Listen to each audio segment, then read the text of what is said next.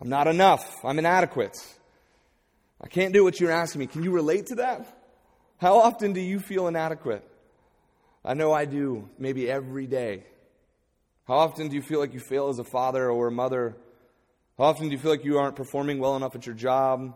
How often do you feel like you aren't a good enough friend or husband or wife? How often do you feel like you're not a good enough Christian?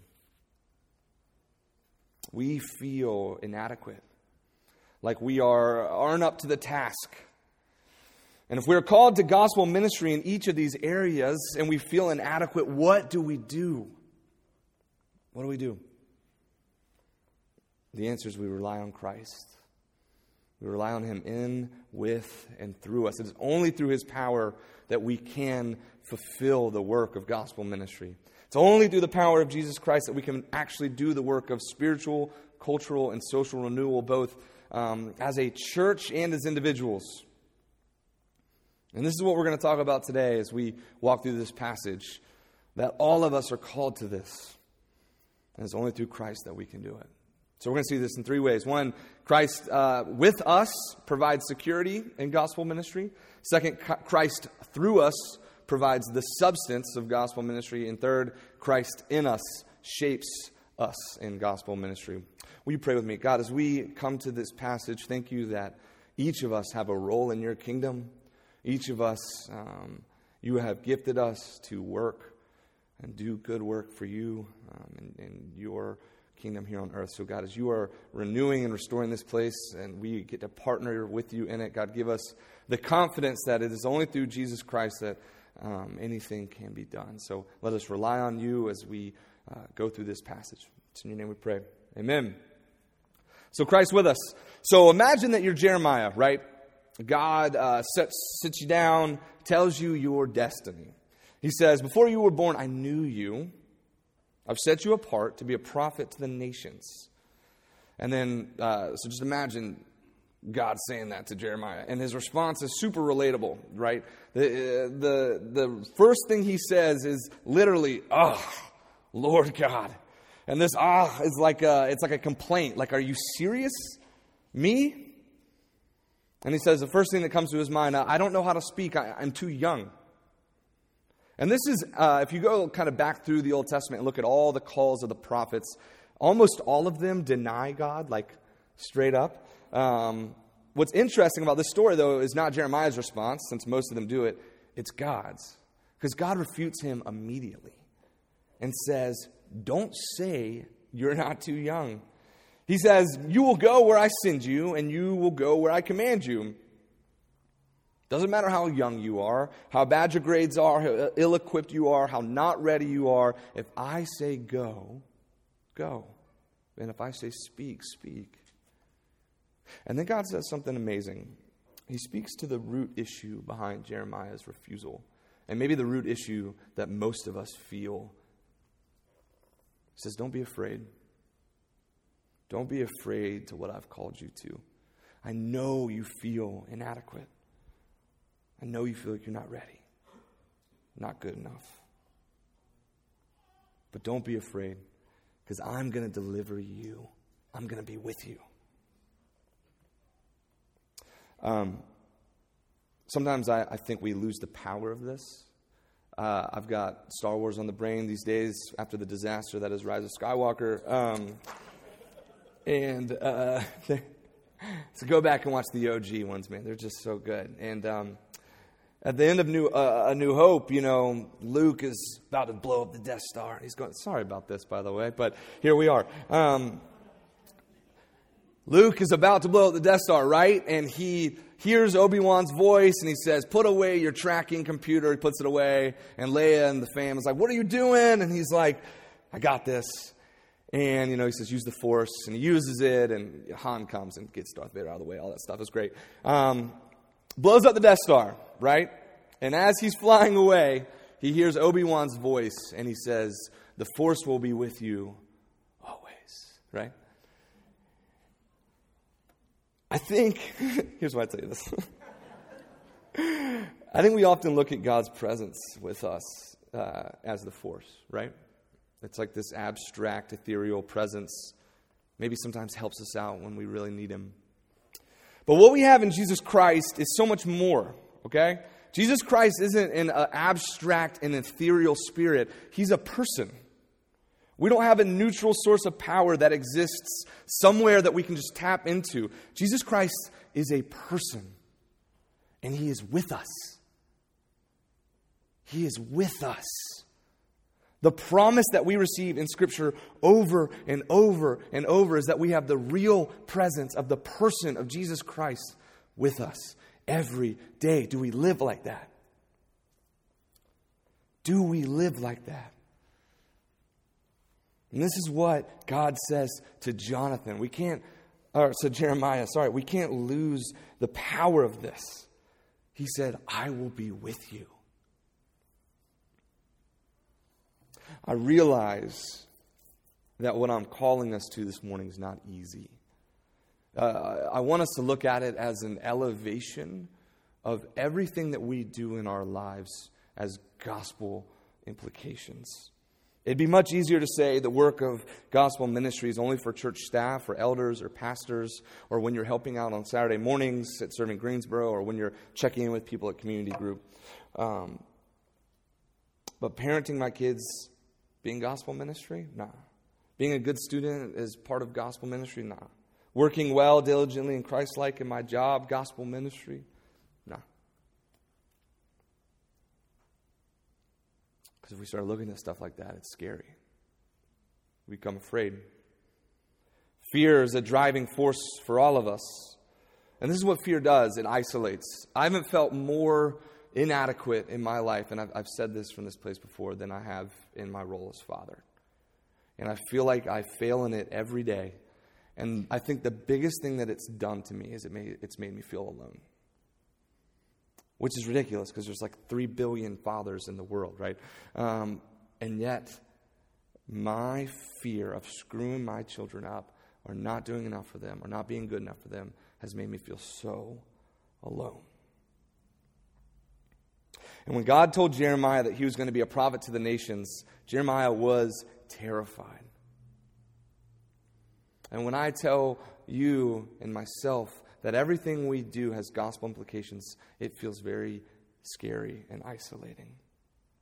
But this is why we have community, because we get to do this together. When I started opening up about my struggles as a father to people was the first time that I finally felt like I could actually do it, that I could honor God in it, that they maybe not, uh, even I still have a counseling, you know, fund for them rather than a college fund, but, you know, I'm not putting as much in it as I was. The work of gospel ministry can be fear-inducing. When we need to call our friend out for hurting us and are worried whether or not they'll respond well, it can be scary. When we need to make tough decisions for our family, financially, or in, in discipline or otherwise, we can spiral into fear quick. But the question for all of us is this: are you as alone as you think you are? The person of Jesus Christ, if you have faith in him, is with you. In your inadequacy to the task that he has called you to, you are not alone. And your fear and shame of whether or not it's worth doing what he has called you to, you are not alone. The God of the universe is with you. So Christ in us provides the security to fulfill the call of gospel ministry. Now we see that Christ through us gives us the substance of gospel ministry. So God proved to Jeremiah that he was always with him, uh, but he doesn't stop there. He says, not only will I be with you, I will also provide the substance of the message itself. Verse nine uh, shows how far this promise goes. He says, then the Lord put out his hand and touched my mouth. And the Lord said to me, behold, I've put my words in your mouth. So God reaches out and touches physically Jeremiah's mouth. This is a, a symbolic and physical sign for Jeremiah that it's not his words that he's going to be preaching and bringing down the nations. They're God's words. They don't originate with Jeremiah. They originate with God. And then he does something really cheeky here that I really like. Uh, you know, the our Lord God thing. That's what Jeremiah said to God when uh, he responded to him. Jeremiah then says, behold, right? And his behold was, I'm too young. I can't speak. Well, God parrots that behold and kind of tosses it right back to Jeremiah and says, behold, I have put my words in your mouth. And he does this so purposely. He says, look, I'm even going to use your word to remind you that in your refusal to me, I put that word in your mouth too. The words that he speaks, even when he realizes or doesn't, have always originated with God. Jeremiah, who felt inadequate, not ready, not good enough, God showed him that it was God who would be the substance of his message. And he goes on to say, see, I've set you this day over nations and over kingdoms to pluck up and to break down, to destroy and overthrow, to build and plant. The substance of Jeremiah's message is an active one. You hear the verbs? There's six of them. He'll pluck up and break down, destroy and overthrow, build and plant. The gospel and its ever-working and active nature is constantly building up and breaking down, turning right side up and upside down, building and planting. And here's what's cool. We get to be a part of that work. We get to be a part. Um, there are many programs in this city, in Greensboro, that give out food like we do on Saturday morning, that are passionate about providing for the oppressed and marginalized and impover- impoverished. There are many groups of men and women that meet for social connection and community. There are many groups of men and women in the city that meet together that want to grow as people, sometimes even spiritually. And there are many groups in this city that create beautiful and wonderful art and get together to do it. But we feel like the church is different than those things. The difference is this. Everything that the church does originates from the person and work of Jesus Christ. It is his substance that is the meaning, purpose, and point of everything that the church does and everything that Hope Chapel does.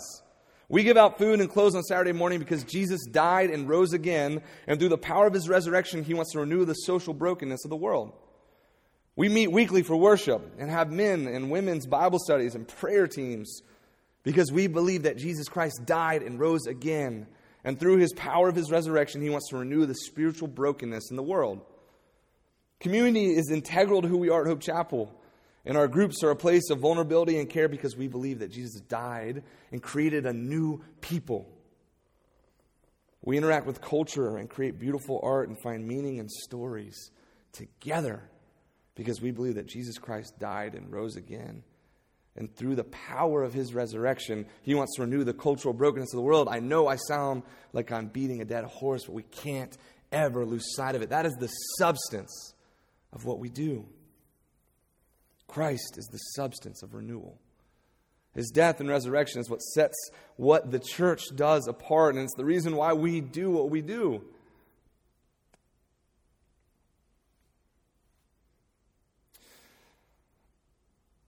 Whatever role you fill in God's kingdom, parent, artist, worker, student, you are going to feel uh, inadequate. And here's the truth. You are going to be inadequate. You're going to fail. And that's okay, because it's in those gaps that the substance of Jesus Christ fills.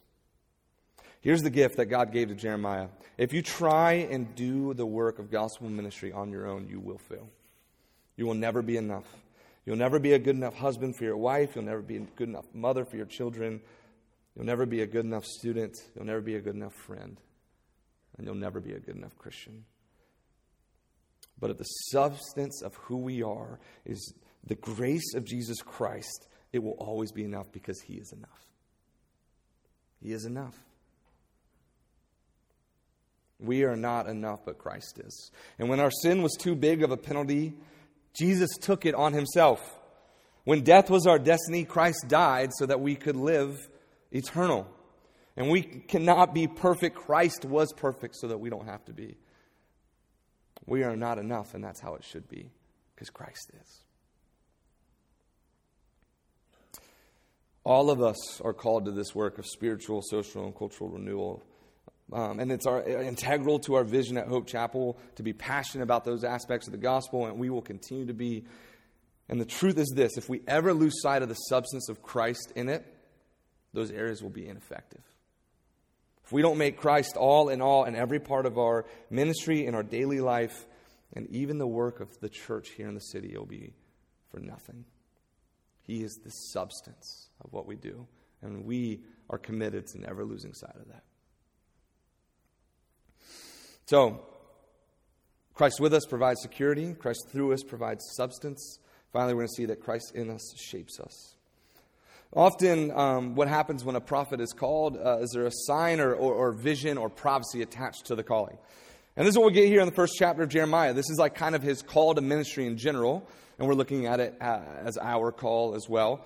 Um, one commentator said that these visions that are part of his call here um, uh, shape him so much that the rest of the book, that they're like the Harvard and Yale for Jeremiah. Um, and I thought it'd be apropos for Hope Chapel's purposes that we'll consider them his Clemson and Chapel Hill. Um, and verse eleven says this, "And the word of the Lord came to me, saying, Jeremiah, what do you see? And I said, I see an almond branch. And the Lord said to me, you've seen well, for I am watching over my word to perform it. You have seen well, for I am watching over my word to perform it." That's an odd turn of phrase that we're going to get to in a sec. These two simple verses are, are ripe with imagery and importance. In Palestine, almond branches, uh, Nick, you got those for me, uh, are the first plant and flower to bloom. Look how pretty those are in the entire country. They bloom months in the dead of winter before anything else does. And that fact that this is the first vision that Jeremiah receives in his call to gospel ministry is incredibly important, because here is the gift that God is giving Jeremiah. He's giving him hope.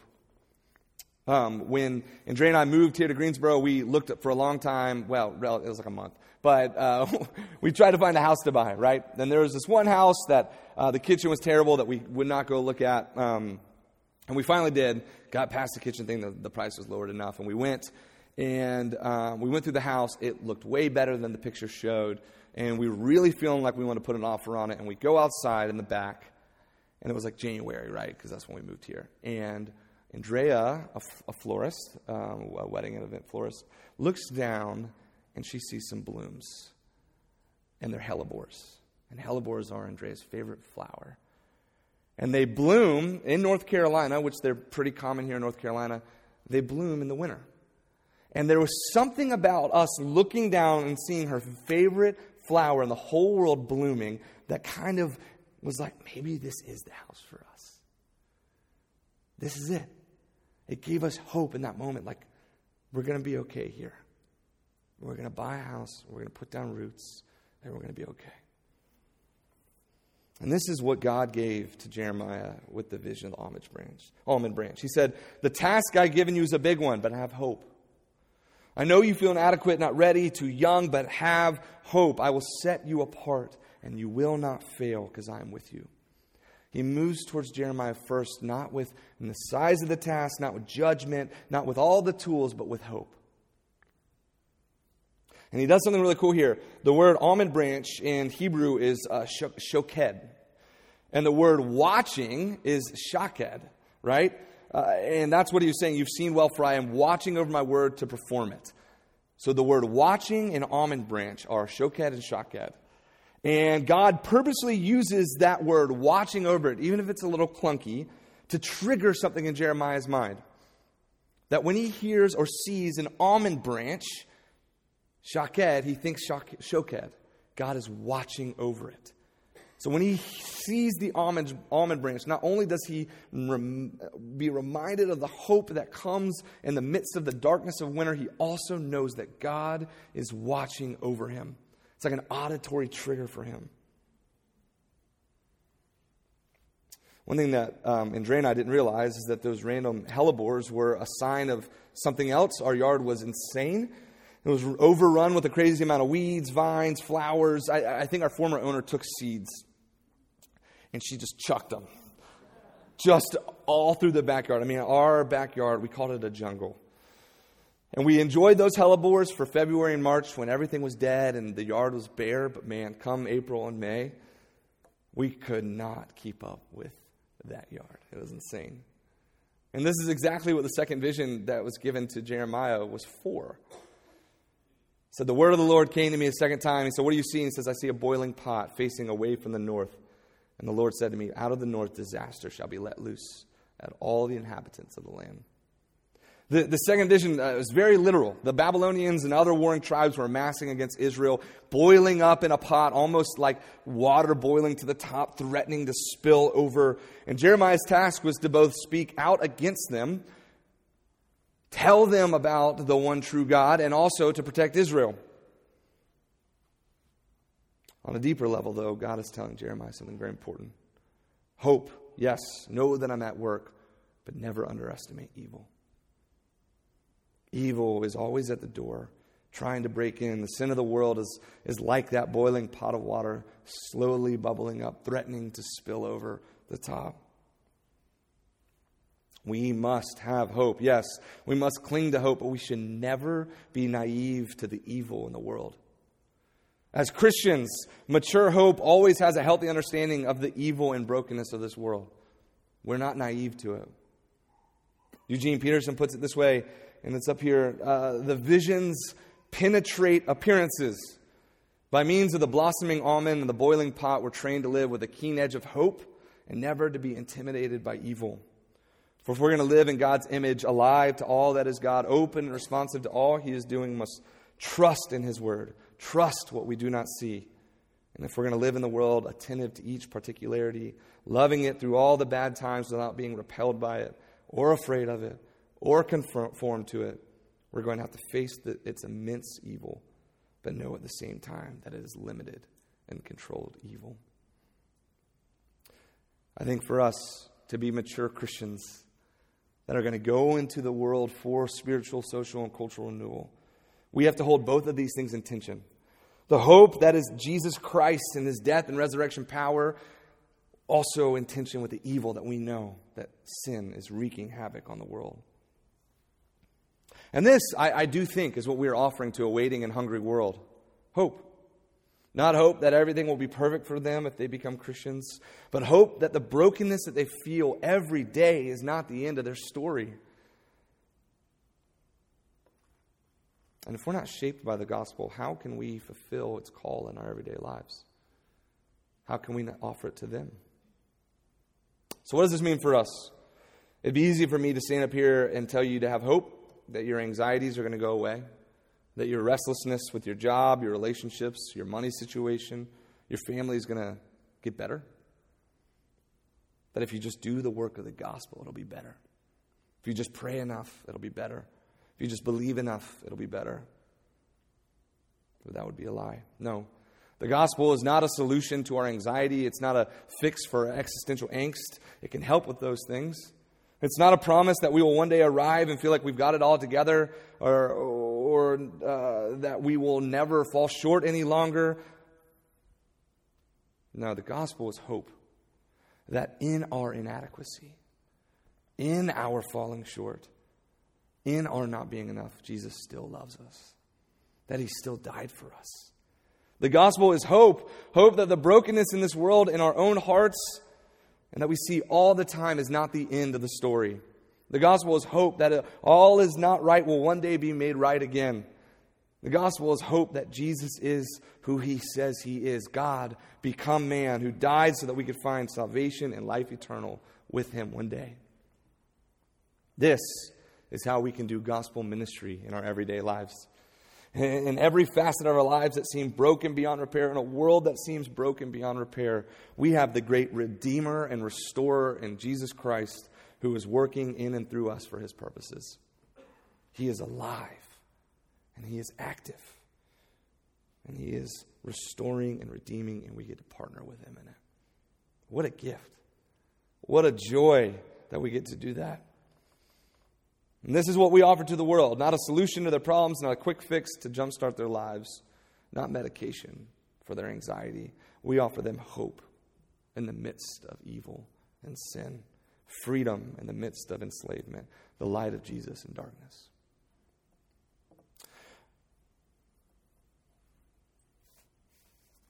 It took me um, some time and some healing uh, to, I think, um, do the work of ministry vocationally, which is what I do.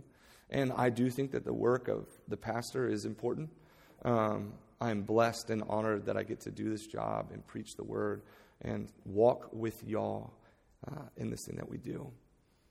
But it is a mistake if I ever or you ever put me in a place different than you. We're in this together. We're doing gospel ministry together in our families, in our homes, in our jobs, in our schools. And we all get to partner together in the restoration and redemption of Jesus Christ in this world as he is repairing and restoring all that sin breaks. And that is a gift, and I am honored to do that with you, and I ask that we continue to do it together. Amen.